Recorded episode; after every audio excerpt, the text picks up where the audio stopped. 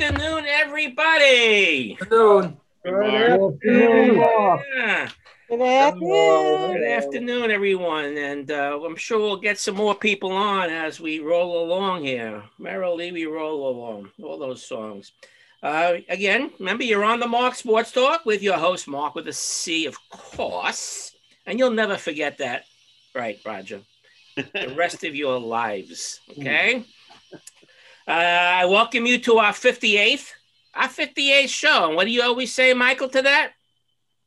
Kanahara. There you go. I remember that. You always say that. Very good. So our, our very special guest, Alan Friedman, uh, will be joining us in about fifteen minutes or so. And um, we're, looking, we're looking forward to that. And... Let's. We might as well do our usual stuffs until he uh, uh, does appear. And once he once he appears, we'll we'll turn the mic right to him and we'll roll with him. Uh, Fred, you wanted yes. to say something about your son, which I omitted last week. You yeah. want to bring this up? Yeah, my son offered, if if need be, to be a guest on on the show. He's a um, sports writer. He's a member of the Baseball Writers Association of America.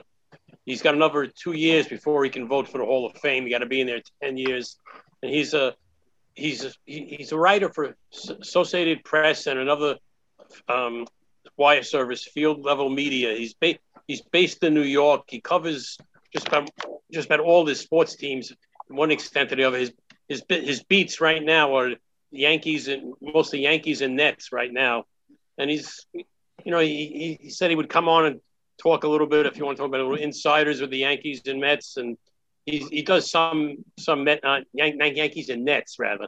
Does also some Met games. He's been doing this since since he got out of college, when he worked for a national sports service called Sports Ticker, which was owned by E S P N. And he's, he's very knowledgeable about sports, and he does other stuff too. He, he also is does for a lot of games at Madison Square Garden, the visiting.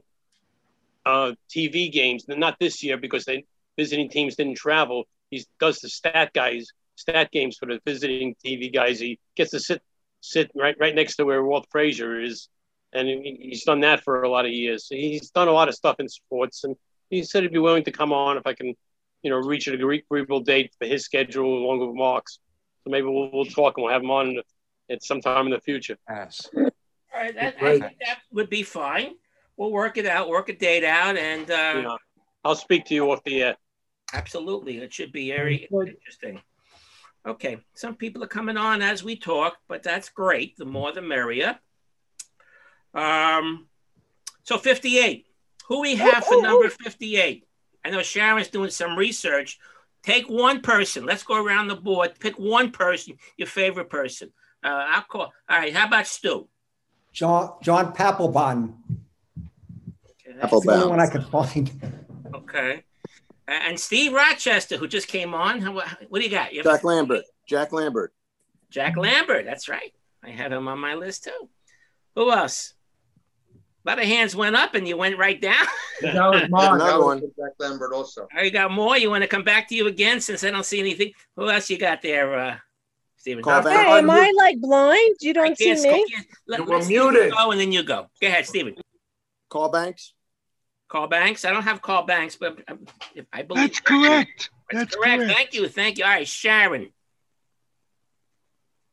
You're muted, Sharon. Who do you got?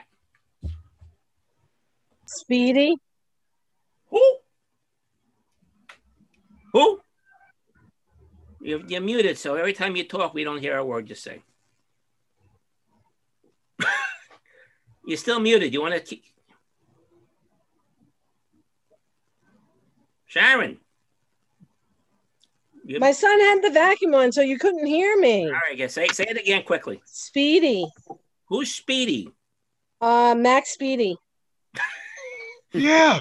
Hey, yeah. Okay. Football yeah. player. All right. Football player. Cleveland Browns. All right. I had uh, Henry uh, Henry uh, Mejia as a Met was fifty-eight. Josh Smoker as a Met was fifty-eight. Uh, anybody up? Larry Rothschild as a pitching coach was fifty-eight.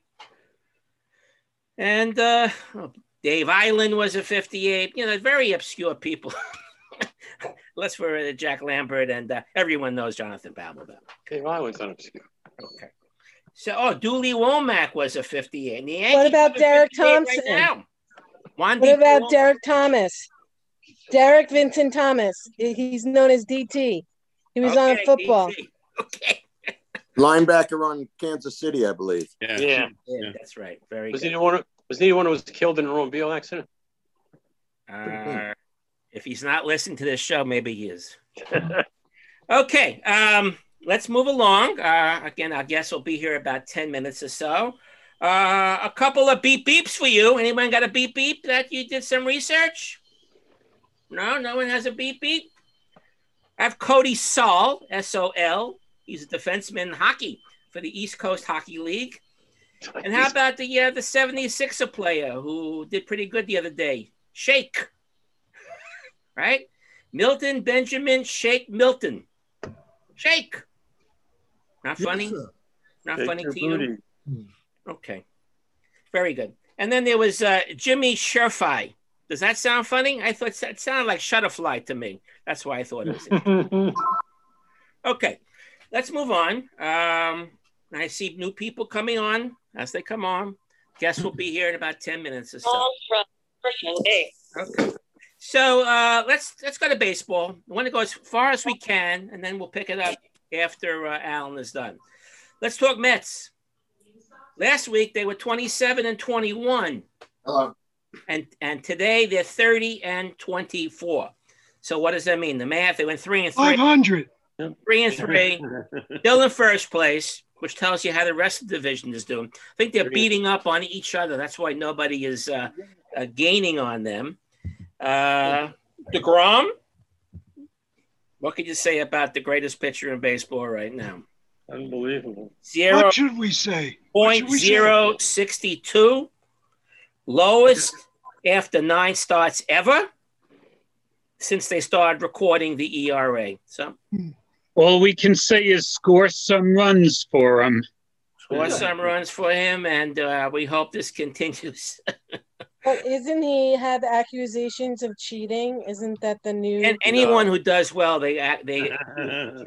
You know what I mean? Anyone who does well, they they're suspicioned. Well, remember, he's throwing over a hundred miles an hour consistently. Mm-hmm. We can't cheat on that. Right. Right. Well, jealousy, that's all it is. I'm jealous. Yeah. Are you? Get out I there. Not, Put I wish a ball in your hand. No, nobody can accuse the Cubs pitching staff of cheating. But they're winning.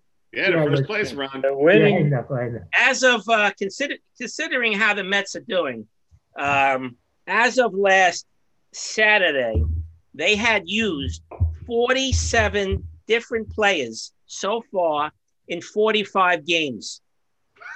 Last year, they used forty-seven players in sixty games. fifty-six is, is their all-time record in twenty eighteen.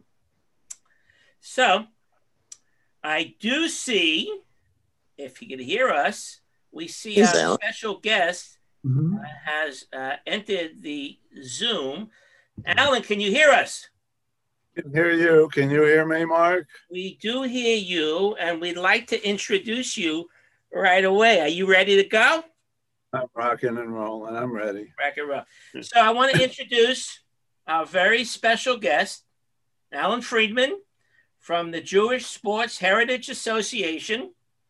Um, he's a found, he was the founder and director of this Jewish Sports Heritage Association. Prior to that, he was founder and director of the National Jewish Sports Hall of Fame. I'll let him do all the talking. I want to welcome Alan Friedman to On the Mark Sports Talk. Welcome. The mic is yours. Thank you, Mark. That's an awful lot of hats, by the way. Everyone says that. seventy Oh, okay. Um, in, in your first email, you wrote that I know, or I'm going to talk about all the Jews in sports, past and present. So if I'm going to do that, we're going to be here for a couple of days, but I'll cut it short. I'll, I'll, uh, I'll do the highlights. I figure uh, before we get into the nitty gritty, I wanted to talk a little bit about why we started, right. The organization. Yeah. Someone's talking in the background, please. Want to mute yourself? I want everybody to mute themselves. Okay, want everyone to mute themselves. It'll be a lot easier. I don't know why it's so long. Yeah, everyone mute this yourself. Up all the way. Okay, I'm sorry. Okay, thanks. Um, talk a little bit about why we started the organizations and give a little background so everybody is sort of on the same page. About, I would say, almost thirty years ago, one of the board members at the Suffolk Y, where I was working at the time, wanted to do something about educating the public, in particular Jewish youth, on the role that uh, Jewish men and women have played in the world of sports. And of course, you go back to the movie Airplane, and the passenger asked for light reading material, and it's the smallest pamphlet you ever saw, Jewish Sports Legends. Um, we decided that we would start a Hall of Fame, with the idea being that, yeah, we'd have an induction ceremony and there'd be athletes. And when I say athletes, I'm talking predominantly athletes, but of course, coaches, executives, and broadcasters and others who've made their mark in the world of sports. And the big point of what we were trying to do, though, would be an educational program. Um, this would kind of tie into my background um, as an educator and having a big interest in sports. Um, I asked around, this was the days before the internet, and I was told that there was going to be a New York Jewish Sports Hall of Fame. So we decided we would be the Long Island Jewish Sports Hall of Fame. Remember, this is the late eighties. And I called up the guy who was going to be my counterpart in New York. And I told him, listen, I'm a phys ed guy. You know, I'm a little slow on the uptake, so to speak. But if I look at the map of Long Island, Brooklyn and Queens are attached. So we should be able to include those athletes. He didn't like it. And we got off to a rocky start. But our first induction in ninety-three was Long Island. And then between ninety-three and ninety-four, we became the New York Jewish Sports Hall of Fame.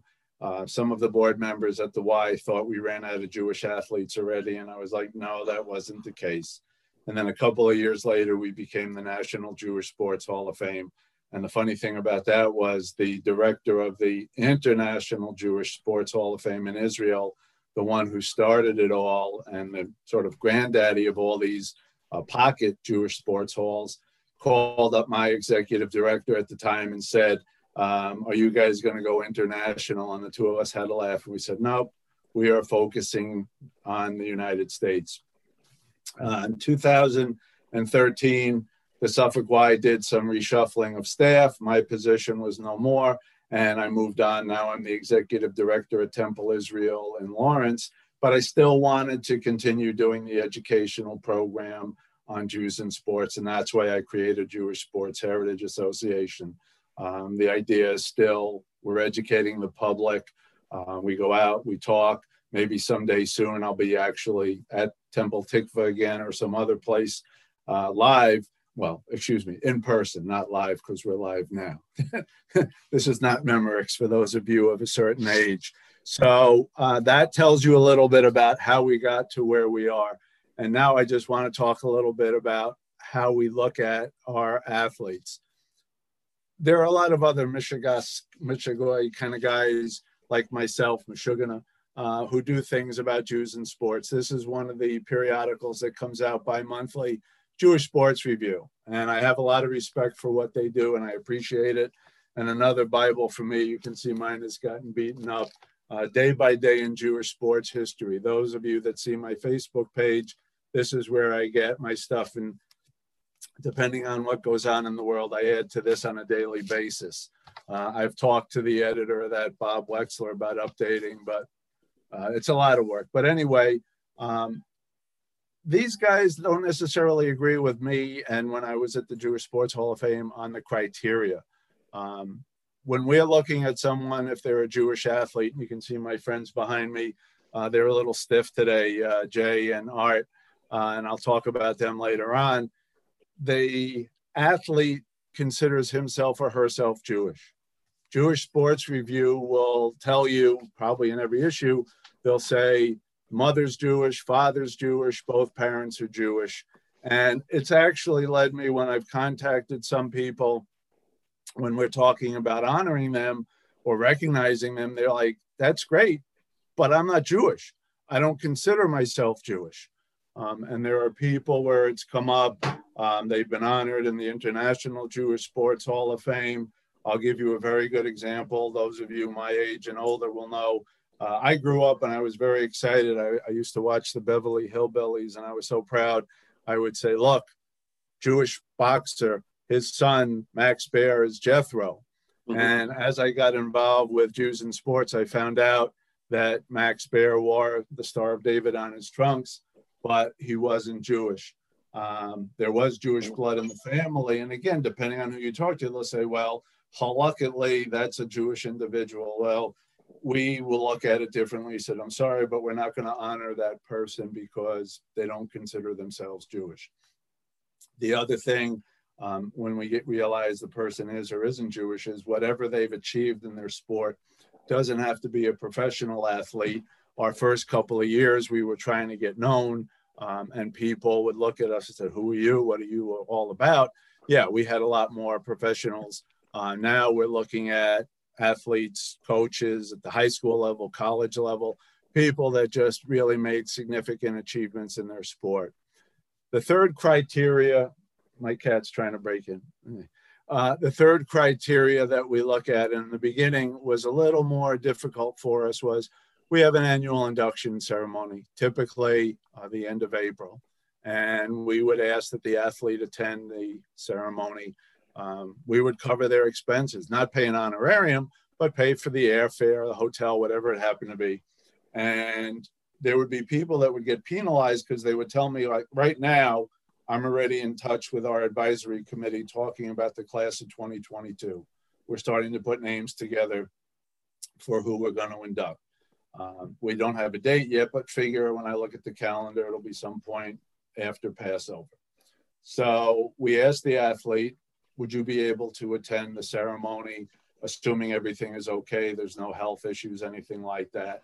Um, and we say, if you can't, for example, like a Marv Levy, who at the time we were talking to him, uh, the Buffalo Bills coach, was in his eighties, I believe, said, well, if I can't make it, you know, would you accept a video acceptance or have somebody there to accept? And we're like, that's fine. Then there are people that will tell us from the get-go, thank you, but no thank you. We don't get into why they tell us. Maybe they don't want people to know they're Jewish, but they say they would prefer we rather not induct them. Okay, then we don't. And again, I'm not mentioning names because I'm not looking to embarrass anybody. And what we found over the years is that person that was honest with us from the beginning and said, gee, I'd love to be inducted, but I, I can't commit to that date. And I'm not talking about someone, for example, like Jeff Halpern, who we inducted this year, and he's still active. He's a coach for the Tampa Bay Lightning, and they're in the N H L playoffs, okay? They may repeat as N H L champions again. So we can't fault him, or somebody who's involved in a sport that's playing this time of year. But for a retiree, that's a little different. But as I said, after doing this for geez, twenty-five years, um, we've gotten a little bit more flexible. We had a lot of absentee inductees this year. The one thing that we do, or I should say we don't do at the induction, is if they're not there and they haven't provided us with a video acceptance, there's nothing. We'll just say so-and-so has been honored, but they can't be with us today. Um, and then the other people that we honor, uh, for those who haven't seen our induction ceremonies, we have high school and college athletes, and we have our Good Guy Award.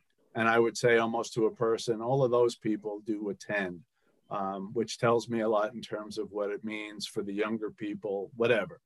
Um, but that gives you in the nutshell what we're looking for, um, who we're looking to honor. I will say that over the years, we've expanded a little bit. So I, I would say that we are looking at athletes from um, across the Americas. We inducted someone our first year uh, from Canada. And if we see somebody from Central or South America, you know, we would consider them, which uh, we're still letting the International Jewish Sports Hall of Fame focus in on athletes worldwide. Um, one of the things that we did about uh, fifteen years ago, we found that, you know, I'm sure you guys are all sitting on the edge of your seats listening to me. And when I go talk to a religious school or a men's club or a sisterhood, everybody is thrilled with my wonderful talks, but we made a film, um, a short film, thirty-five minutes in length, where pretty much we had hired a film crew and we ran around New York City and the suburbs two days and we interviewed as many Jewish athletes and coaches as we could get. And then about five years ago, we updated the film. And in the film, if you haven't seen it, uh, one of the people we have a short clip from is Larry Brown, or as I like to refer him, the Wandering Jew. If we were to update the film based on Larry Brown changing coaching jobs, uh, that's all I would ever be doing is updating that film.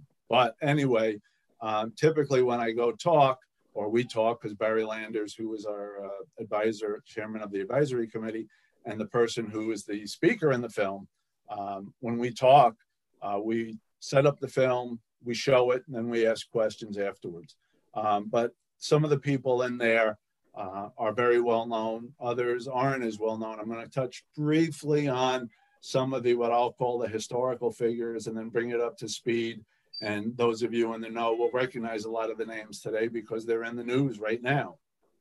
But of course, Um, what we're looking at in the film, which is the history of sports, Jewish sports in America from the turn of the twentieth century to today, is, of course, Hank Greenberg and Sandy Koufax are in there. We have a Koufax interview.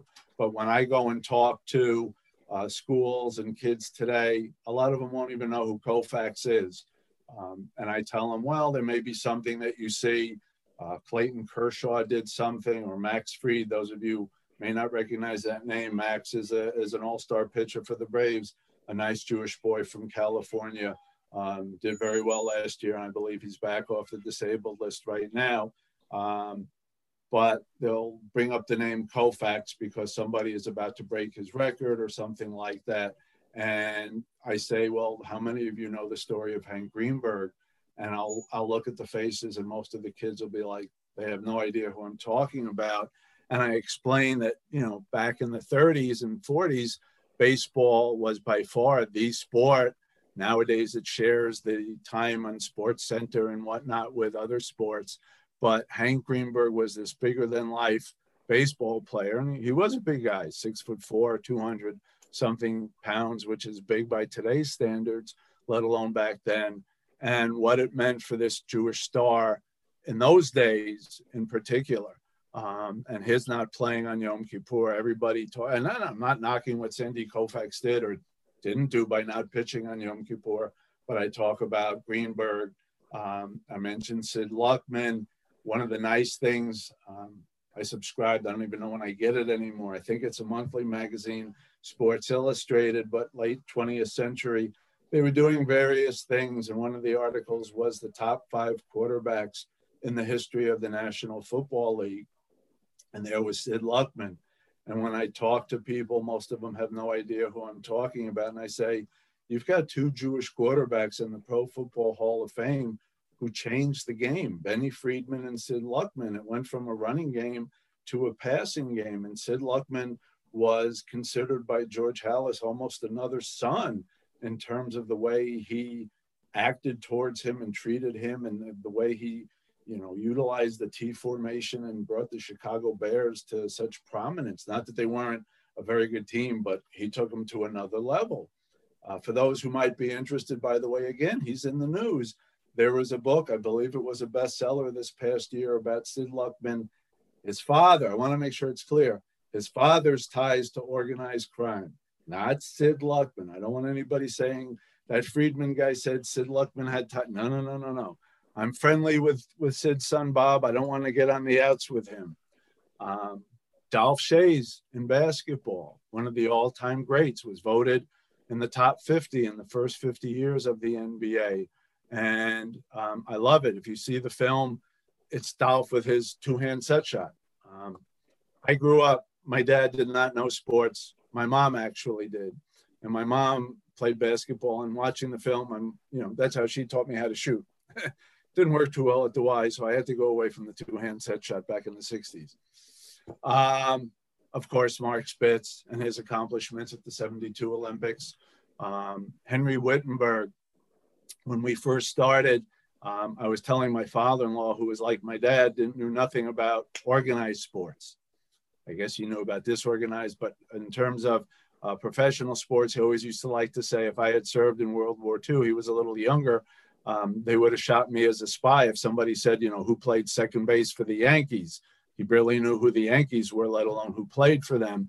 So the first year, our inductions, I say, we're honoring Marv Albert. No idea who that is.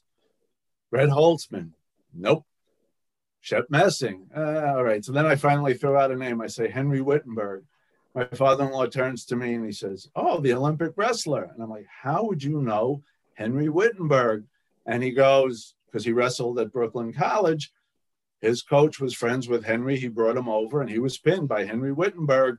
Uh, and here's a man who at one point in his career won over four hundred matches without a loss, won the silver medal at the Olympics, excuse me, a gold medal at the Olympics, the following Olympics in fifty-two won the silver. Um, we recently, as part like what you folks are doing at Temple Tikva, what Mark is doing in terms of the various programs we're offering at Temple Israel, we were showing some sports movies on different nights. And we showed um, the film Glickman that was on H B O about Marty Glickman. And when I talk to people about him, on mute, they may know um, Marty as a broadcaster, particularly in New York, but they'll say, um, you know, not only was Marty a great broadcaster and all the sports that he broadcast professionally, collegiately, he did one of my high school games when I was in high school, uh, football games. One of the things I tell people is he taught the craft, whether it be a Bob Costas or Len Berman, or he helped Bill Walton with his um, stutter. But what the people don't necessarily know about him, I tell him as an eighteen-year-old, he was one of the four fastest men in the world. And particularly when I'm talking to kids, I say, imagine that you qualified for something. In this case, this man was on his own ability, was one of the four people that was going to run in a relay race this given day. And that day he's feeling fine, as his teammate Stan Stoller, who's also Jewish. And the coaches say, you're not running. No reason given to them. He says, you're not running. And in your place, we're picking two other runners, one of them being the great Jesse Owens. And Jesse Owens had tremendous backbone on this day. And he told the coach, hey, I've got my medals. Let Marty and Sam run. And the coach said, these are not my words. You'll do as you're told, boy. And Sam and Marty never got the chance to run in the Olympics again. This was nineteen thirty-six because of World War Two. And Marty was also a great football player. But he, as I said, was one of the four fastest people in the world. And this is a great film. I believe it's about an hour and a half. And, and if you watch it, um, there's a part in there with one of our committee members when I was at the Y, thought it would be a great idea. This was approximately sixty years after the Olympics. He was going to try and get the Olympic Committee, the U S Olympic Committee, to give Marty a gold medal. And he reached out to Marjorie Glickman, Marty's wife, and brought up the idea. And she said, thank you for thinking of Marty like that, but he won't accept the medal. And my particular uh, committee member, Howard Cohn, didn't give up. And he talked to William Hybl, who was the president of the Olympic Committee, and they came up with the Douglas MacArthur Service Award. MacArthur, again, a little bit of history I learned, you guys may be learning now, was the first U S Olympic Committee president. So the award was to be presented to Marty and posthumously to Sam Stoller. Marty was very grateful to accept it. And um, Hybl, who had been a prosecutor in the state of Colorado, where the U S Olympic Committee is headquartered, said, based on everything he was looking at from what he read and the information he had, Marty and Sam weren't allowed to run because of anti-Semitism. And uh, if you're interested in that, as I said, the movie, and there's a very good chapter in the book by uh, Peter Levine from um, Ellis Island to Ebbets Field, where Marty Glickman, this all came about because Marty went back to the Olympic Stadium as a guest of Wellington Mara and the Giants for a preseason game being held there. And he talks and he tells of his feelings entering that stadium for the first time. And Marty was a very well-spoken man who spoke, you know, not cursing or whatever, but walking into that stadium in Berlin, he was beyond angry and the curses were coming out of his mouth. And that led us to meet the German version of Marty, a woman who competed under the name of Gretel Bergman, uh, who had equaled the German high jumping record. And what happened was when the U S team set sail for Germany, again, you're talking nineteen thirty-six, so they weren't flying, they took a boat. And going back before the games, there was talk that the U S may boycott the games, and there were some Jewish athletes who didn't participate, but the team went over, and Margaret, excuse me, at that time she was Gretel, uh, gets a letter from the German Olympic Committee saying, you're not on the team anymore. And there was an hour film on H B O called Hitler's Pawn that tells the story very well. Margaret's story, as with Marty's, had a happier ending. Margaret came to the United States. She brought her husband, Bruno, over for many, many years. He was an internist in Queens. Both Margaret and Bruno lived to be over one hundred years old. Amazing people. Um, Margaret won some national championships here, high jump, shot put, uh, didn't compete in the Olympics. And um, later on, she and Bruno, much later on, again, around that time, ninety-six, she gets invited to the Atlanta Olympics as guest of the German Olympic Committee. And as Margaret said, these people had nothing to do with what happened to her. Margaret, I don't think, lost family in the Holocaust. Bruno lost quite a lot of his family. And she said, these people weren't there. I can give them a chance. That was actually front page story on the Times by Ira Burkow. And then she gets invited back to Germany. Uh, her hometown, Laupheim, invites her, names the stadium after her. Um, I know there's a stadium at one of the schools in, in uh, Queens named after her. And when people ask me sometimes who's my favorite athlete, I always tell them Margaret. A quick story about her, because later on she became known by her married name, and she went also by Margaret and became Margaret Lambert. And if I ever said Gretel in front of her, she's only gone a couple of years, um, she would give me a dirty look.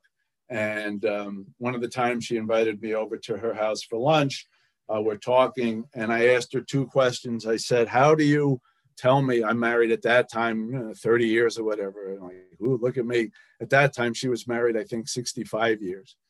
And I asked her what was her secret for longevity and a happy marriage. And she thought about it, and she goes, that's really very simple.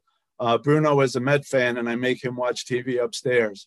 Okay, that worked for me. And then I'm looking at what they're eating, and they tell me they do this on a regular basis. And they tell me all their lunches include liverwurst. And I said, really? You have liverwurst on almost on a daily basis? And she says, yeah, we really love it. And I said, well, if that's your secret, at that time they're in their nineties. I'm like, I ain't making it, because there's no way you're, you're going to get me to eat that stuff. Um, I don't want you to think by any stretch of the imagination that, you know, we're only focusing in historically, but we can't get to where we are today without looking at um, what has occurred in the past. And the motto for most of these hall of halls, excuse me, of fame was, the deeds of the past shall inspire the achievements of the future. Well, I think I was even having this conversation with Mark last week. Uh, you pick up, excuse me, I'm, I'm dating myself. You pick up the paper. I don't even pick up a paper anymore. I read the Times and Newsday online. Um, but if you looked in the sports last week, Jon Scheyer's name came up a lot. Well, Coach K from Duke is stepping down. And I know there were people posting, there was like, who knew Jon Scheyer was Jewish? Well, I knew Jon Scheyer was Jewish because when I was with the Hall of Fame, we made him our high school athlete of the year. He came from a, um, a school in Illinois, which was a very interesting story in and of itself. And you can Google it. I think it was Northbrook, or he's from Northbrook, and it was Glenbrook High or vice versa. It's been a long day, guys. You got to bear with me. Uh, the entire starting five that won the state title and the coach were all Jewish. And John was the star of that team, and he went on to Duke. And his senior year at Duke, two thousand ten, they won the N C double A championship, and he was our college athlete of the year. So we knew, nice Jewish boy. Um, and we were thrilled to see, we weren't happy to see he had a terrible eye injury that caused him to give up his uh, professional basketball career. But he went and he was coaching on the uh, staff of Coach K. And of course, now he's going to be taking over down there. Kevin Pillar has been in the news, not for a good reason. Those of you who didn't know, that Met that got hit right in the nose, and thank God he's okay. But that was an unbelievably scary moment. Kevin Pillar uh, is currently a Met, but for many years he was a, a great defensive player, uh, but in Toronto, a uh, very good ball player. Danny Avdija, who was playing with the Wizards, hard to believe there is only one Jewish player in the N B A. Again, there's another film when um, basketball first started, the B A A becoming the N B A, the Basketball Association of America, in forty-six. And the film is called The First Basket. The First Basket was one Nick to another, Ozzie Shekman uh, to Sonny Hertzberg. Could have been the other way around. Again, I forget. But um, you had, what was it, six of the Knicks were Jewish, and Marty wasn't allowed to be the broadcaster because, as I said, it wasn't going to play very well in Sheboygan, which was one of the uh, B A A franchises. But it looks at the domination of Jews in basketball. And as I said, you only have one guy currently in the N B A. There are Jews playing in Europe. There are Jews playing in Israel, but only Danny Avdija. Julian Edelman, who played for that uh, team in New England, I don't even want to mention their name. Um, I am not a Giant or a Jet fan. I don't have anything against them or with them, but uh, my grandmother lived in Miami Beach, uh, the land of our people. And at the time I was a teenager, those were the days of Zonka, Kick, Paul Warfield, and I just loved the way Larry Zonka played football. Uh, he played football the way I played soccer. You just go through people. Don't bother going around. Just go straight. My coach and I didn't agree. But anyway, uh, Julian Edelman, I know they say he's small at five ten, but look what he did. And that was the first and so far only M- Jewish M V P of, of the uh, Super Bowl. Uh, as far as I'm concerned, an unbelievable player, and I give him all his due, as I do Tom Brady and, of course, Robert Kraft and the organization. I think what they've done is, is pretty unbelievable and pretty amazing in this day and age. I am not a golfer, uh, but those who follow golf may not have known this. Uh, the Memorial, Jack Nicklaus's tournament that ended last weekend, Max Homa finished in fifth place. Nice Jewish boy, made three hundred thirteen thousand dollars before taxes for his, uh, you know, four days of work. Not bad if you can get it and do it. Um, Alex Bregman with the Astros. Um, Jeff Halpern, as I mentioned earlier, now coaching for Tampa Bay. Very interesting. You know, he uh, played for a number of teams in the N H L and was quite a good player when he was down at Princeton. One of the things that I have seen in all the years that I've been doing this, and Jay um, Fiedler, I, I could, you know, I think I could say friend, because I've actually known Jay since he was a teenager. Uh, we were the first team in the New York area, first J C C in the New York area to get involved in the J C Maccabi Youth Games. And Jay played basketball for us. This is nineteen eighty-eight. The games were held in Chicago, and it was only the third time they had held the games. At those times, those years, the games were every other year. Now, I'm not talking about because of COVID. Now these youth games are held annually in different places. We held them. Um, I was involved with that in nineteen ninety-five on Long Island. But anyway, Jay was on our basketball team, and he was the best player on that team.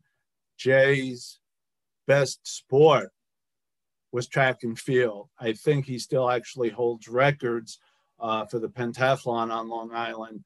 His second best sport, he'll tell you, was football. His third best sport was basketball. And I won't get into it now, I won't bore you, but we were losing in the bronze medal game to Israel. And this was the Israel national junior team. Our center fouled out. Jay, I believe, is about six two. And he didn't say anything, sixteen-year-old kid. To this day, I will not forget this. He lifted the team on his shoulders. I never saw a teen. I did not see LeBron or Michael Jordan as a high schooler. I saw Jay Fiedler. And he single-handedly not only brought us back in contention for this game, we were losing at halftime, but we won the game. We, we won the bronze medal. And it's not faulting any of the other team or the coach, because the coach is one of my good friends, and he's an inductee of the Jewish Sports Heritage Association. But Jay Fiedler showed me that day some unbelievable stuff. And my point of all of this was Jay went on to graduate with honors in engineering uh, from Dartmouth. And most of the college and high school athletes we look at aren't necessarily going to be a Jon Scheyer or a Jay Fiedler and make their living in professional sports or a top college program as Jon is going to do, but they still do exceptionally well in the classroom, and they truly are student scholar athletes. And that's what I am so thrilled to see when we talk to people about this. I said, if you can make it as a, a professional athlete, that's wonderful. But when you look at somebody like an Esty Ackerman this year, who we honored as our high school athlete, and now she's at Stern College Yeshiva, uh, with regards to, she's a table tennis player. Maybe there is a line, there's a way to make a, a living as a table tennis player. I hope so, but I don't necessarily think there is. Or somebody who's a great fencer. And I'm not talking about guys who are, you know, dealing in stolen goods. I'm talking about the people with the swords. And there's quite a lot of Jews, if you look at uh, fencers over the years and even today, who are doing very well in that sport. Um, for those who are football fans, well, you almost had two guys playing this past year uh, who were Jewish. One was injured, but he was on the Chiefs the year before when they won, and that's Mitchell Schwartz. And right now, uh, he's about, I think he just turned thirty-two, and he's getting over some back injuries or a serious back injury, but he won a Super Bowl. And Ali Marpet, who not only came from Division three Hobart, but is the guy who's watching Tom Brady's blind side to become an all-pro offensive lineman. Um, I don't know those of you that follow college basketball, but the Yeshiva University basketball team, I don't care what division you're in, these guys won, I believe it was thirty-nine straight games. Um, unbelievable. And again, these are student athletes. And I know they talk about, um, uh, oh, I forgot his name, I apologize. Uh, you know, being an Orthodox player in the N B A, I don't know about that, but our one of our college athletes of the year this year was Gabe Leifer, who was an unbelievable player for Yeshiva, just graduated. Um, and lastly, for those of you who follow tennis, and he had the good misfortune of playing Rafael Nadal again in the quarterfinals, uh, Diego Schwartzman was ranked number ten, uh, and he just lost, I believe it was yesterday, to Schwartzman, uh, to uh, Nadal in the French Open. All of this, all I'm trying to show is you have Jewish men and women in almost every sport imaginable, um, doing very well. This year being, I think, an Olympic year. I'm, I'm still not sure what's going to happen in a couple of weeks. Um, but you have Jewish athletes. I know uh, some wrestlers who are hoping to make the Olympic team, um, some fencers. We'll see. Um, so I've kind of given you the very, the broad strokes. And I guess, Mark, if you, if you want, uh, open it up for some questions to the audience, or somebody's pointing a finger at me. I see a fist coming out. Oh, no.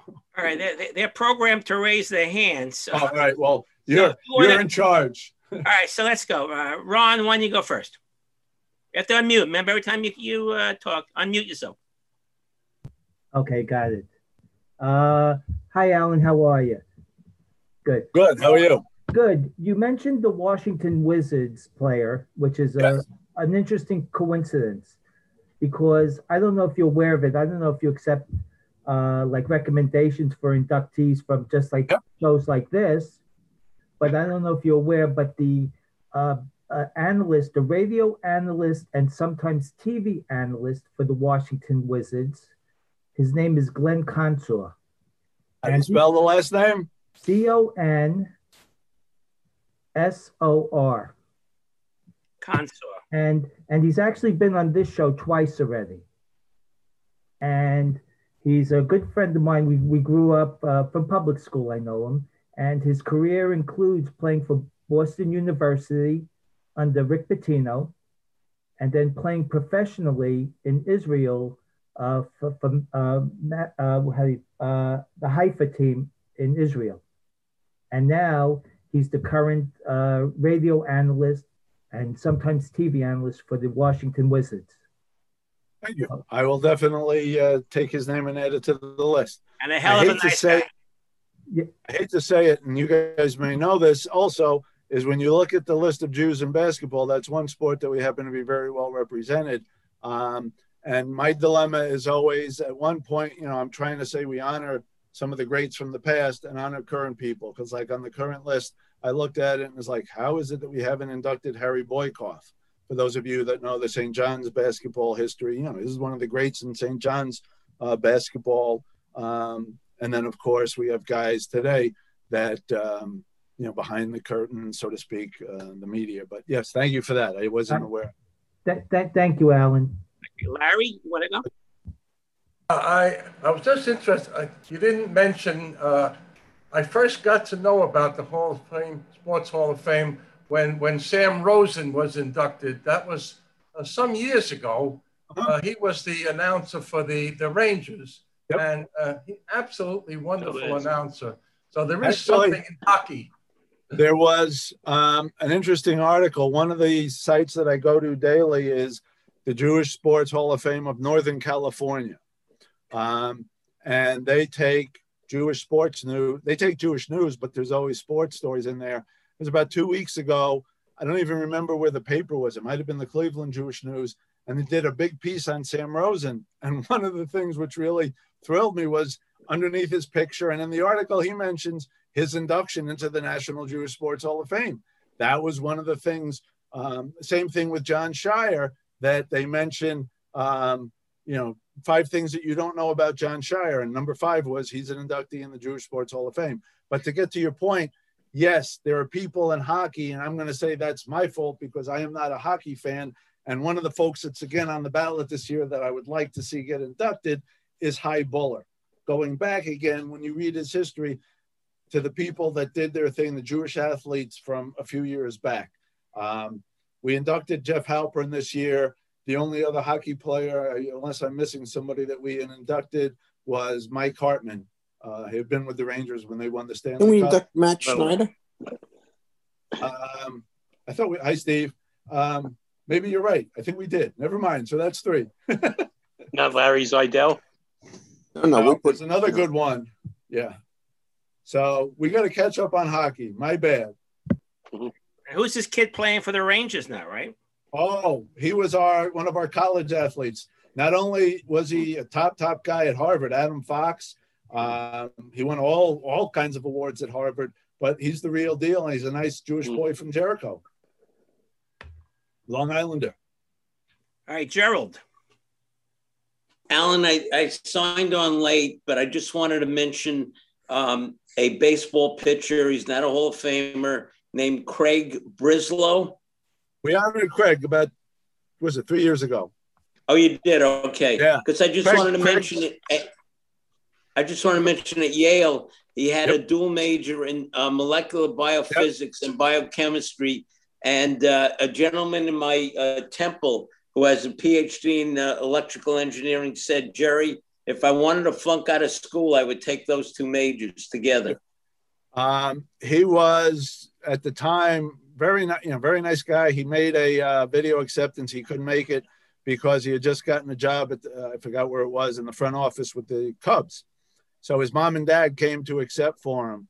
Um, Obviously, a very bright fellow, was a very good pitcher, both in, high, in college and, and professionally.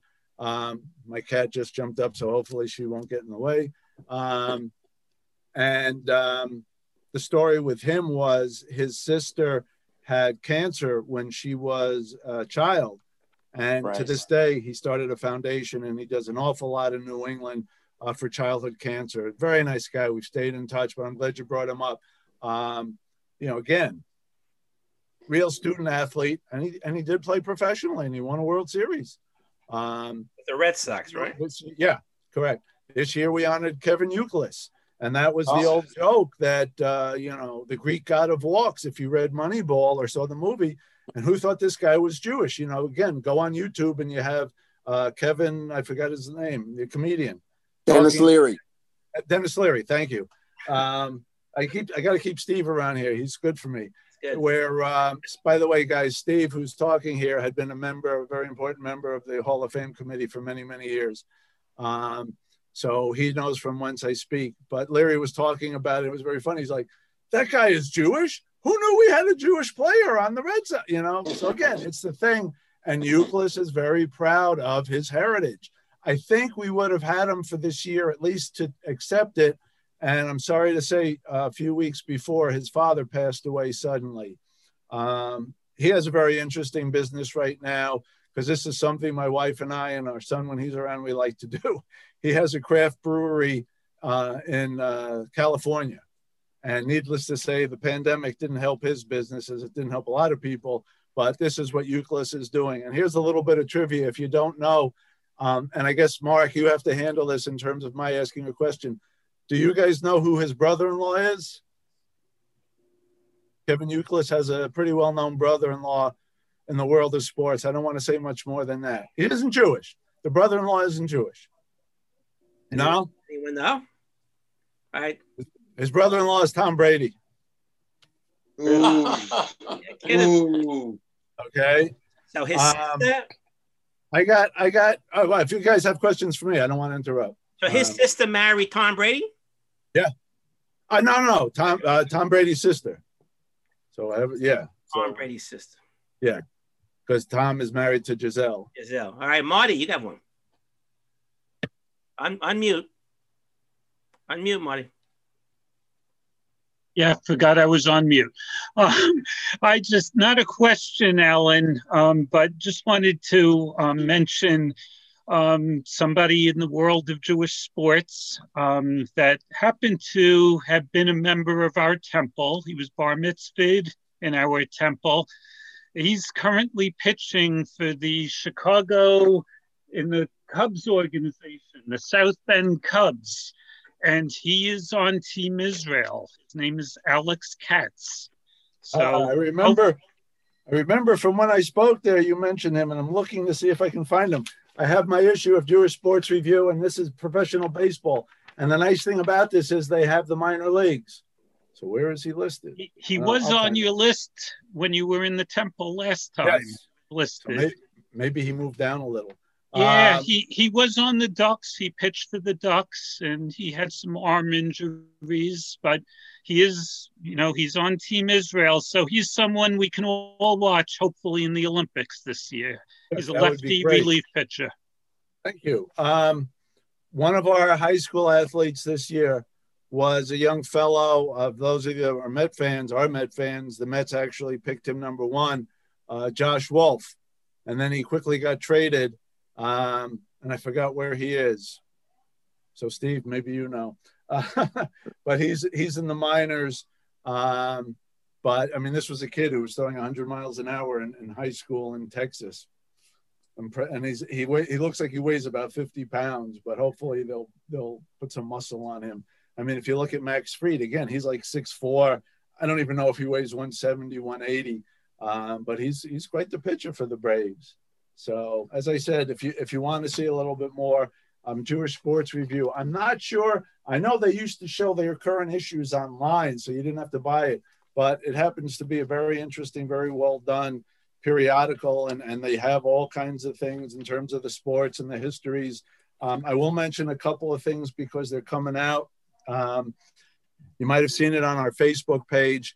Um, Ernie Grunfeld's son, Dan, and Steve probably remembers this. He was our college athlete of the year when he was at Stanford, Stanford yes. and he played uh, professionally in Israel and Europe. He's actually writing a book uh, that's coming out. I believe it's in November, and it's about his dad, his grandparents being Holocaust survivors coming to this country and how Ernie made it. And again, remember, Ernie was you know, part of that Bert and Ernie show. Um, Bernie. You know, Bert and Ernie. I'm in good shape, you know. Uh, I'm thinking of uh, Sesame Street, and it's, uh, you know, when he was at Tennessee with, uh, what's his face? Bernard, uh, Bernard, Bernard King. King. Yeah, thank you. So then please, he's a big guy. I don't want him squashing me. So, uh, but he's writing a book about Bernie, uh, excuse me, writing a book about his dad. Um, Robert Dover, who's an interesting character, a couple of years back when we did something about Olympi- Jewish Olympians, is, and this is this is his saying it, not me, but he was a, an Olympic caliber equestrian, and hi Rabbi, and uh, and uh, he's gay, and he's his book is coming out over the summer. His experience as being a Jewish gay equestrian. So there's a couple of books there. I mentioned also about the Sid Luckman book, very interesting, uh, very well done. Um, I didn't know the history with his dad and organized crime. But uh, just reading about Sid Luckman and his accomplishments, um, our master of ceremonies for all induction ceremonies and the voice on our Jewish Sports Legends video is the former a voice of the radio voice of the Islanders, Barry Landers. And Barry's always had mentioned, I wasn't able to go with him, but Sid Luckman wasn't up to it health-wise when we gave him, uh, when we inducted him. And Barry went, he was doing a hockey game at the time to Florida where Sid lived. and he presented the award to him. And he said it was really one of the uh, great honors in his life of meeting this guy. And he said he was really very laid back, very humble. Um, you wouldn't realize what he was to professional football. And he gave him what may have been the emptiest tie I ever saw. And on the back of it said, to a, to a friend of Sid. And I got really upset. And I contacted, as I said, I had been in touch with Sid's son, Bob. And I said, gee, you know, Barry goes down to Florida and gets a tie. And what do I get? And shortly thereafter, I got the second ugliest tie ever seen. I got a tie, a friend of Sid. So I have that to go along with my pastrami tie that I wear whenever we do one of our talks on uh, delis. But uh, my wife won't let me wear that tie in public. But Sid Luckman really was one of the big names. And as I said, that that's a current book. I think, Mark, I think there's a hand raised. Yeah, Fred's been uh, dying. No, to sorry, no. Yeah, when you, yeah, when you mentioned Sid Luckman, him and I, well, men, I graduated many years later, both from Erasmus Hall, where the, where the athletic field of Erasmus yep. is named after him, Sid Luckman Field. And he, he was very, you know, they had, they had plaques to him all over the school, you know. And when I was there, the football team wasn't great, but he was really great in high school before he went on to Columbia. And also there's a lot of Jews who are in front offices of like yes, sports, yeah. like baseball teams, like come to mind, Chaim Bloom of the Red Sox, John Daniels of Texas. Uh, John Daniels has, has been very nice. Yeah, John Daniels has been very nice over the years. Um, I wish I could remember his name off the top of my head. I believe there's a gentleman with Toronto. Some of these guys are really very good when they see what I, we're I, trying I think to you're do. Thinking of Mark, are you thinking of Mark Shapiro? Yeah. Mark Shapiro, no. Um, or is it Shapiro or Shapiro? Shapiro. yeah. Um, but some of these guys are very helpful, particularly when I tell them that we're an educational organization, that we're not for profit, and they'll really try and help us. Um, one of the uh, early days when we were doing this, was um, Dick Steinberg was the general manager for the Jets. Yeah. And he opened up a lot of doors for me, uh, for us, because people looked at it. And I'm, and I'm not trying to be funny, but again, like when I dealt with Margaret Lambert, um, and I learned this between Margaret and Marv Albert, they were having people contact them all the time. Again, remember, this is the eighties, so things are probably different now. It's probably spam emails that they would get, but they would be like, you know, Mister Albert or Miz Lambert, we want to write your autobiography or we want to interview you for a film, which is what I was doing. And then they would say, it will only cost you X amount of dollars. And when this happened with Margaret, I laughed. Normally, I wouldn't do that. I wasn't trying to disrespect her by any stretch of the imagination. But I said, this is costing the Suffolk Y money. We rented a crew, a camera crew for two days. And it was, I believe it was in the neighborhood of almost ten thousand dollars when everything was done, that the Hall of Fame had to pay the Y back. They fronted the money for us, which we did. And, um, but I understood where they were coming from, where Marv uh, Albert had said the same type of thing. Somebody had contacted him about doing his life story and it's going to cost whatever, whatever. And I'm like, uh-uh, we want to tell your story at your convenience. And if you can attend the induction ceremony, that would be great. I mean, Marv Albert actually had a Knick game that day, and he was trying to work out something. We didn't have the technology where he could accept the speech from the garden, do an acceptance from the garden, and have it piped into us. That's how much he believed in what we were doing. The same thing with Margaret. Margaret contacted her nephew, unbeknownst to me. The nephew may not know, you may not know the name per se, but as I said, Margaret's name, Margaret Lambert, was Gretel Bergman. Her nephew was Andrew Bergman. Andrew Bergman was one of the writers of Blazing Saddles. And I, I believe he won an Academy Award also. He went on to direct and produce. So she contacts him to find out, is this Friedman guy kosher? And I, I don't know how, but in those days he said, yeah, he's okay. He works for the Suffolk Y. So we were able to interview her and she, you know, let her guard down and let us in, so to speak. And we were able to interview her in her backyard in, in Jamaica Estates. But I understand with a lot of these people that you know, they say, well, you know, we're going to do this for you. We're going to do that for you. And I told them, no, you're doing us the favor. That's why. And again, people like Harry Danning may not recognize the name, but this guy was an all-star catcher and he caught for Carl Hubbell. Okay, you're talking one of the all-time great Hall of Fame pitcher. I have a picture in my basement of, of Lou Gehrig uh, crossing home plate in front of Harry Danning in the World Series. but the nicest man. And there's a short film about him. I think it was like fifteen, twenty minutes called The Last Giant, because at that time he was the oldest living giant, New York Giant, at least. He paid his own expense to come from Valparaiso, Indiana, to the induction ceremony. And I don't know, Steve, if you remember this one, he's sitting in the front row, and Bill Mazur, the Amazing, is up on stage looking down on him. Nice, sweet man, bigger than I thought he would be. And he's like, "Harry the horse standing." Little pause. "I hated you growing up." And I'm like, oh, this is not a good thing. And then he goes, "I was a Dodger fan and you played for the hated Giants." And I'm like, okay, I can live with that. But again, we really appreciated his being there. And I had had correspondence with him until his passing, but it was really, it was great, because part of what we tried to do, and it's still there, and I'm hoping we would be able to do it. It's like, if you go up to Cooperstown and they have the um, kiosks where you could call up a player. And of course, I always call up the first two I call up are Koufax and Greenberg. Um, and you get a bio about them, and there may be some footage where they're being interviewed or whatever. And that's what I would like to have for the people that we've honored over the years, because we film them and we have the footage of them, and not, you know, it's usually more than what you might see that I use in the clip, because they're going on and on, sort of like me right now. But um, it's history. And I tell people, particularly the non-sports fans, I tell them it's Jewish history, Jewish heritage, in a way you wouldn't think of. People will say, "Jews and sports, what do we need that for?" And I tell them the bottom line is, perhaps we can knock down some of the barriers and break some of these stereotypes. And everybody has jokes about religious groups and ethnic groups where you want to say, and I'm not trying to be funny here, but whatever it happens to be, Italian war heroes, Jewish athletes, Polish scientists. We all have made the jokes. We've all heard the jokes. And after a while, you know, my exec at the Y always said, well, you know, there's a lot of truth in, in the humor, and what are people really saying? And I asked people to stop and think. And I said, look at this.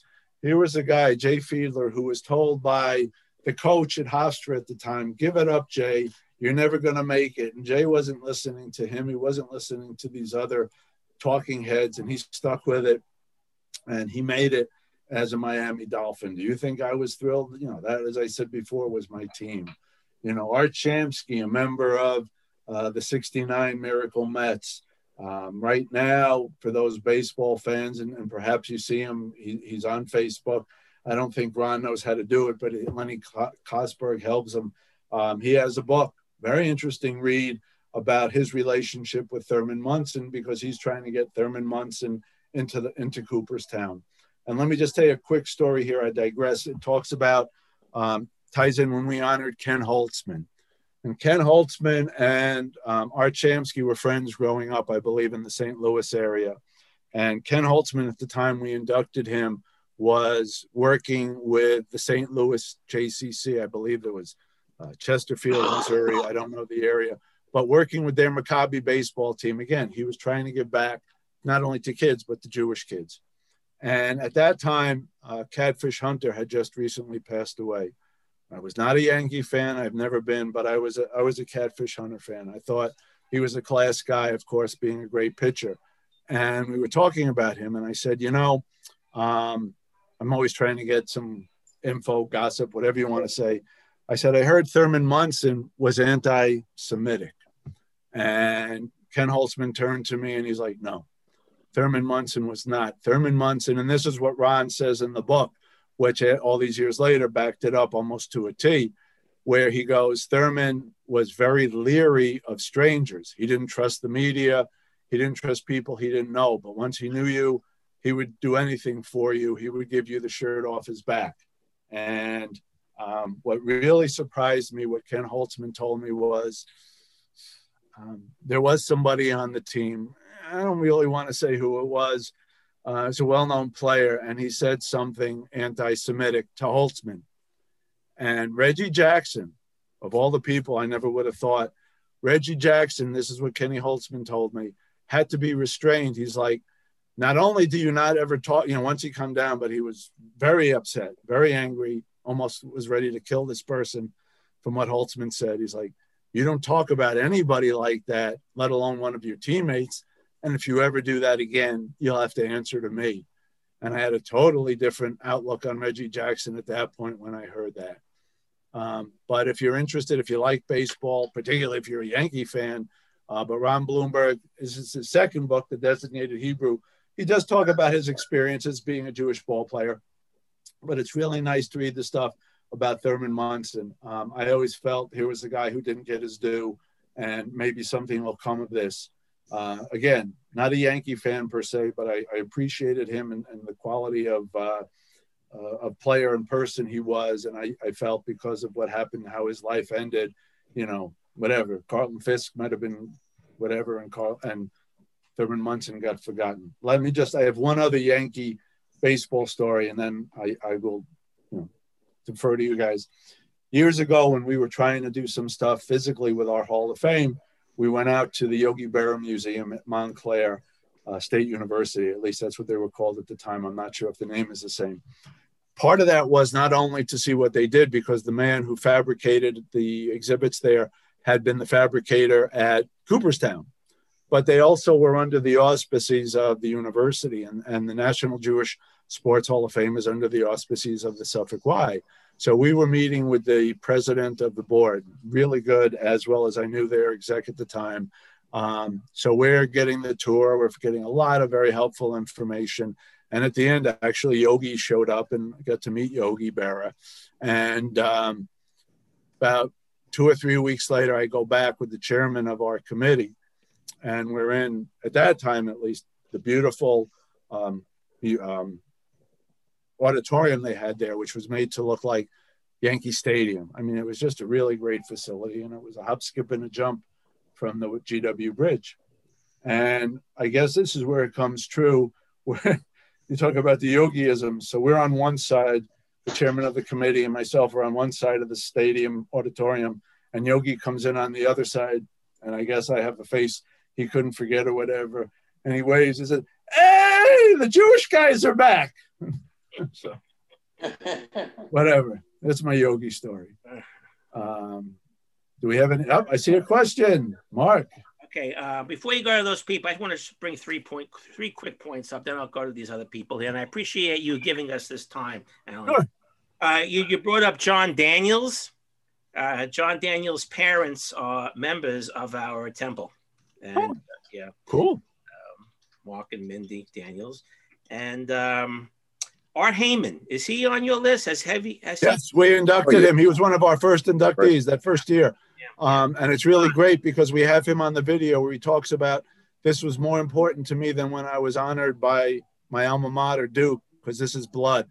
Yeah, yeah. Um, the good thing that we did the year that we inducted him, we did not induct Larry Brown uh, because the two of them didn't get along too well. Yeah. Okay, yes, but we got Art. Yeah, he's gone. You know, he's, he's passed. Yes. And one more thing, there's a there's a fella. Oh, it says Mark's iPhone. Glickman, do you hear me?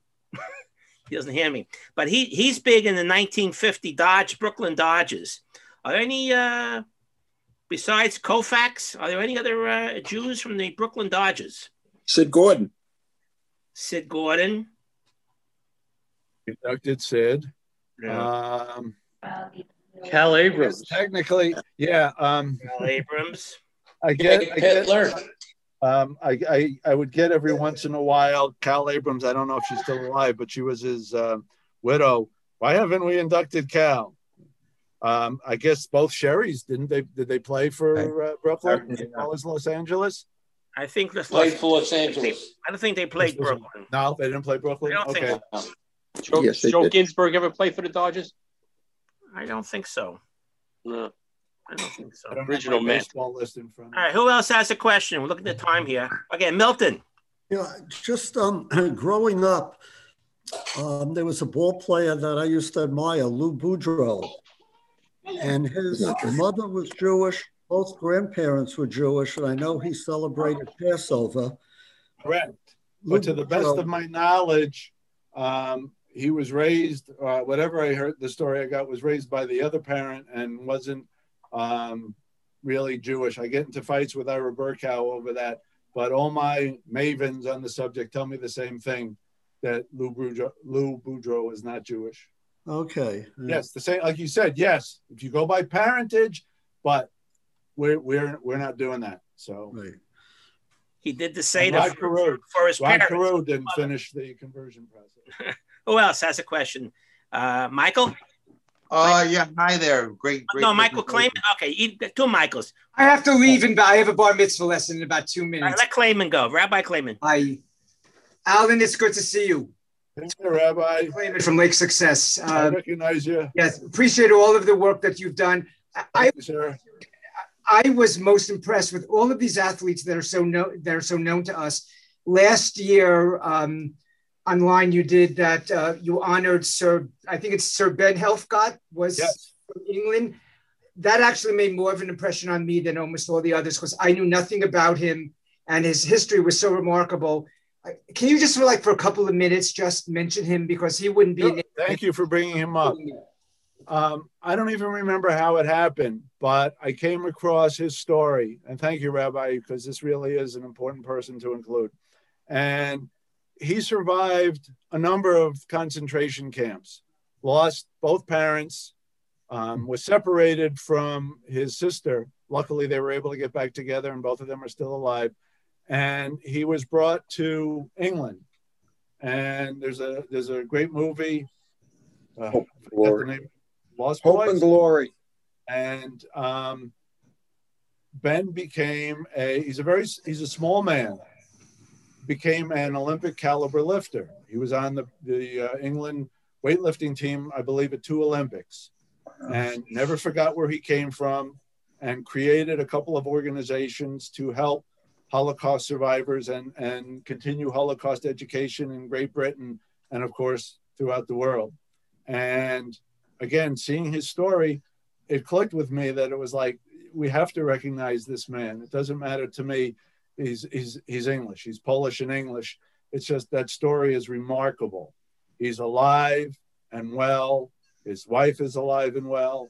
And we brought up our Lifetime Achievement Award to, to honor Sir Ben. The only thing he couldn't do was speak. When I spoke to his wife, Arza, she's like, Ben just doesn't speak in public now, but it was, it really was a wonderful day. Um, It was a, um, we had some of the top people from uh, the British program, the Holocaust Education Trust, um, and everybody loves Sir Ben. And I think he doesn't like it, though. I'm always calling him Sir Ben. It's like, please call me Ben. Um, but I just can't, because of the respect that this man deserves and has earned. But you look at him, and he just turned ninety.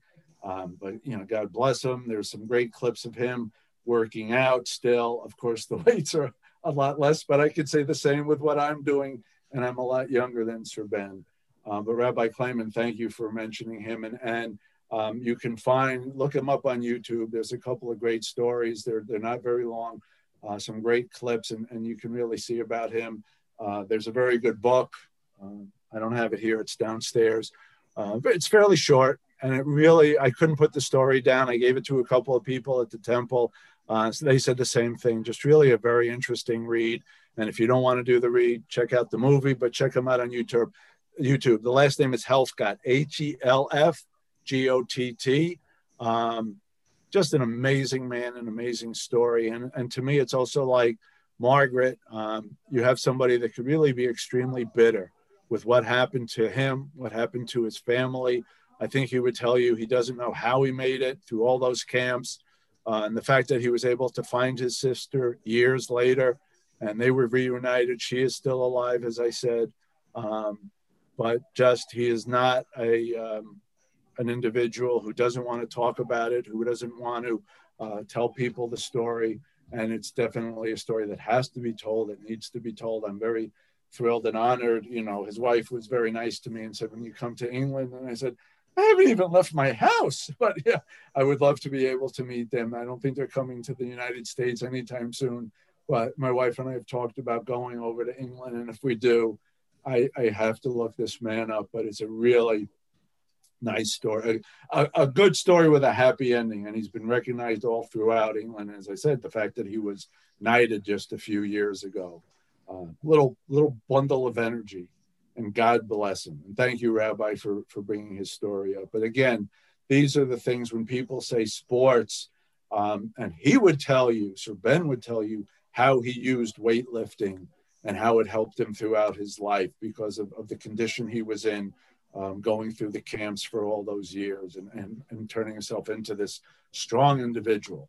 Didn't make him taller, didn't make him stronger, so. Okay. Michael, Michael F. Yeah, uh, hi, yeah, uh, two things. Number one, uh, are you affiliated with the, uh, the Comac Hall of Fame that I don't think it's around anymore because I, I was the person who started it. And when yeah. I left, basically, oh. um, you know, I'm like, I've reached out to them, and that's why I'm hoping maybe at some point, but they have other issues, which I won't get into here. Uh, but like you said, yes, nothing has happened with the Hall of Fame, I think, since two thousand fourteen, which I'm so sorry. You were, there, you were there when Bloomberg was one of the guests. They had a, uh, had a discussion. Yeah, I was, yep. I was in prison for that.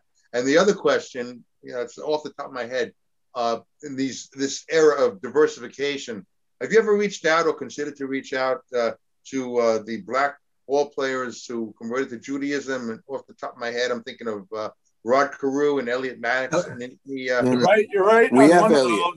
Yeah, we inducted Elliot Maddox. Rod Carew didn't finish the conversion. Yeah, he didn't finish. Andre so, Tippett. Rod, Rod Carew. Um, but anybody that has converted to Judaism, we would certainly induct. And as Steve said, Elliot Maddox was the year we inducted. I think that was the year we inducted um, Ron.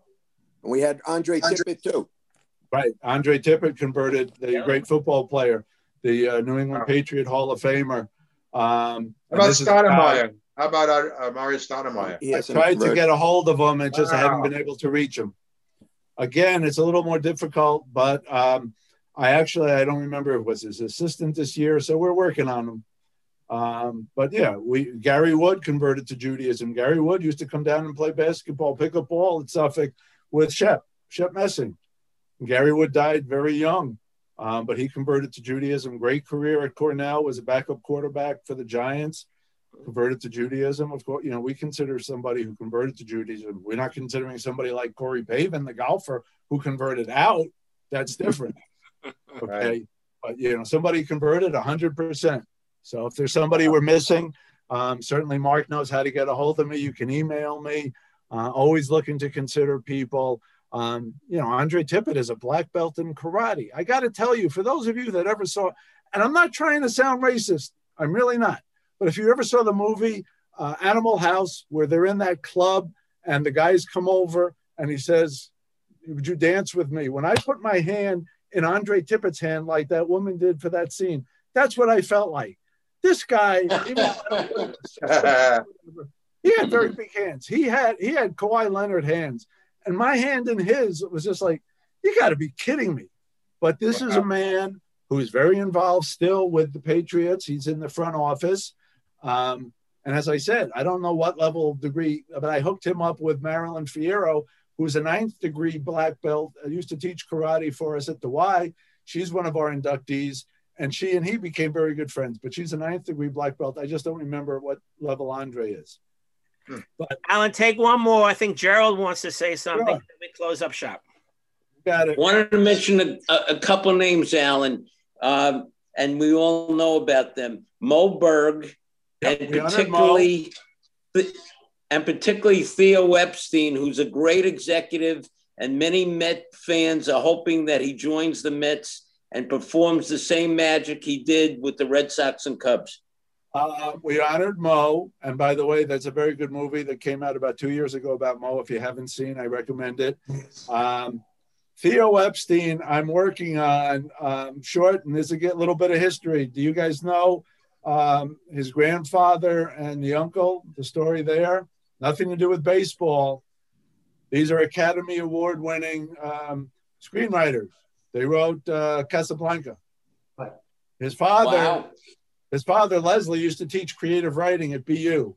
So I'm working through the dad to get to Theo, because that's the problem with the current guys. And of course it's baseball season.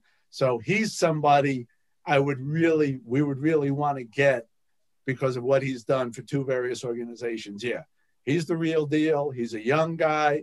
I think based on what his dad has told me, he's behind what we're trying to do. So yes, I agree one hundred percent. Mo, we got. Um, last piece about Mo. Uh, old days, we used to try and get things if we didn't have anything on the subject. So like when we inducted Max Zezlowski, he was part of our first class. The Basketball Hall of Fame had a Chicago Stags jersey of, of, um, of his. And it's very interesting because I didn't know the jersey actually had buttons that went up through the crotch. So you buttoned it so your jersey couldn't pop out. I guess they wouldn't let you wear it back in those days. Okay, that was fine. We had the jersey. So I'm contacting the Baseball Hall of Fame.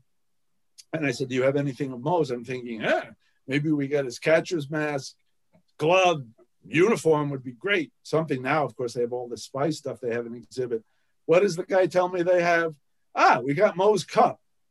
I'm like, no, thank you. I don't want his cup. You know, I'm an athletic supporter, but I'm not going that far. So anyway, uh, I thank you guys so much for inviting me. It's been my pleasure and honor. Thank you. Um, thank you, Alan. Thank, Thank you. you. Thank you, Alan. Thank you, Alan. Thank you, all. Thank you Mark, Thank you, for inviting me. You did a great job. We thank you so much. You. And we'll be in touch. And Thank you, Mark. Thank you for inviting me. Okay. Take care, Alan. Be good. Bye-bye. Thank you. Bye-bye. Okay. So uh, we're going to close up shop because we're almost at that time. I hope you guys enjoyed. It was very good. Nice presentation. Alan wanted to give us only, uh, first we decided on, when I spoke to him, about a half hour, and he gave us well over an hour. Alan, Alan he he does a wonderful, for, for children, for Hebrew schools, he, he really does a wonderful program. Um, so I, you know, I've known him, you know, for years. Yeah, right. uh, does a very good job for, for, for on a dimension of sports and Jews that no one else, uh, no one else does. So thank you for, uh, for bringing him on. We're working on Ron, we're working on Ron Blumberg, by the way. So we're still uh, not for this group, but for the uh, a variety of synagogues, Mark. So oh, we are okay. I thought it was a dead issue with what the responses. Stephen, you want to say something? Yeah, I'm still affiliated with the uh, Suffolk Y. So if anyone wants to come in uh, and see the Hall of Fame, even though, like Alan said, we haven't done anything in like about four years, but the plaques are there for everybody. So if anyone wants to come in, I'm there every Tuesday at uh, like eleven o'clock because I, I do a Zoom class out of the library. So but, where is uh, it? Out of the Y. At the Comac Y. Comac. We, we brought a Hebrew school there once too. So it was, uh, you know, it was a good experience. Yeah. So, I mean, if anyone ever wants to come in, Tuesdays is a good time. I'm there usually from about ten to twelve. But if you contact me through Mark or something, I could show you around and get you in. It's free? It's free. That's very, very interesting. Comac Y. And where is the Comac Y? On, uh, I guess it's Hop Hog Road. It's, uh, yeah. Hop, I think it's seventy-four Hop Hog Road. seventy-four. I was on the committee with Alan for like twenty years. Right. And he's, he's a great guy. He got screwed by the Y, but that's yeah. a different story. It's not far off the uh, the highway, the L I E. It's very close. Like right. I think it's exit fifty-two. So, yeah, yeah, yeah. Go up one day on that. Okay. Yeah. Okay, okay, guys, uh, I, I hope you appreciate everything we did today. It was a great show. Yeah, uh, you guys were a great audience. And uh, well, I guess we'll get back to the, um, the usual stuffs uh, uh, next week. All right, guys, so uh, I'll bid you all farewell. And uh, great job, Mark. See you great, guys, good see job, you guys Mark. Next all week right. out there. Stay good safe and, and have a great week. Be you good. Too. Thank you, Mark. Mark, thank you. Thank you, everybody. Thank you, Mark. Take care. Take care. Bye-bye. Take care.